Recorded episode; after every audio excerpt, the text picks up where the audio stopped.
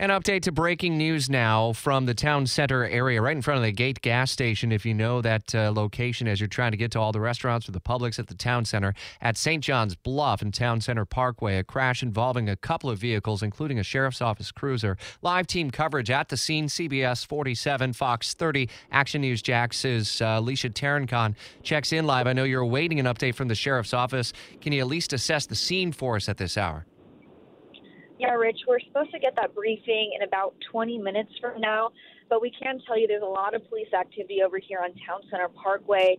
Um, we do know that we saw one of those JSO police cruisers badly damaged. We also saw it looked like a white car that was smashed up against a pole over here on uh, Town Center Parkway. Again, this is over near the St. John's Bluff area as well. And we know that there's multiple road closures because of this crash. As you mentioned before, the town center, a very busy area. We know that if you're on 295 North, the town center parkway at the University of North Florida exit, that's blocked off. St. John's Bluff is shut down over at Town Center Parkway, and Town Center Parkway at Brightman Boulevard is also blocked off. Uh, police are keeping us, you know, back from that scene. Again, you know, a lot of presence here. We are expecting, as we mentioned before, that update to happen in just 20 minutes from now. Are, are there any crews on scene, like um, uh, emergency uh, crews? You've got the Children's Hospital right there, but not an ER for adults. No, we haven't seen any um, emergency vehicles. We did see a tow truck arrive in the last 30 minutes or so.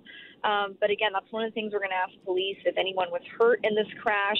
Um, also, questions about what could have caused it. All right, Alicia, stay on scene and continue to update us, and uh, we'll continue to send out any word here in the 104.5 WOKV app. Certainly hope everyone's okay, and we'll keep updating the story, especially as we turn into the busy part of the morning, getting to UNF and also to the town center if you have to.